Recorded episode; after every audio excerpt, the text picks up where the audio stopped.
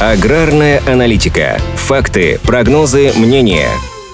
Первая половина января на европейской части России оказалась довольно морозной. Ситуацию ухудшало то, что сильные морозы пришли очень резко, а во многих регионах перед ними была оттепель с дождями. Такие внезапные перемены погоды могут очень негативно отразиться на состоянии озимых культур. В Черноземье заявляют о повреждении озимых, но масштабы бедствия пока оценивать не спешат, обещая более-менее точную информацию к концу января. По оценкам экспертов, речь примерно о 10-15% пострадавших озимых выходных. В департаменте АПК Воронежской области рассказали, что в первой декаде января на севере региона слой снега слишком тонкий, до 3 сантиметров, а в южных регионах его нет совсем. Однако и сильных морозов там пока не наблюдалось. Но хуже всего в Черноземье дела обстоят в Орловской области, где под вопросом состояние около 30% озимых. При этом площадь посевов из-за неблагоприятных погодных условий уже была сокращена на четверть от изначального плана. Местные аграрии надеются, что хотя бы часть из пострадавших культур не будет критически повреждена. В Поволжье ситуация более оптимистичная. Здесь больше слой снега на полях, который надежно укрывает посевы. В основном в регионах этого округа потери озимых не превышают 3-5%. Правда, официальные цифры региональные министерства называют неохотно и пока избегают конкретики. Только в Татарстане и Ульяновской области настроены оптимистично и не ожидают гибели озимых. А вот в Самарской и Оренбургской обещают дать информацию только по итогам мониторинга мониторинга, который запланирован на конец января или начало февраля. Схожая картина наблюдается и на Урале. В Свердловской, Челябинской и Курганской областях слой снега не вызывает у аграрев опасений относительно состояния озимых, а доля сохранившихся посевов там тоже около 95%.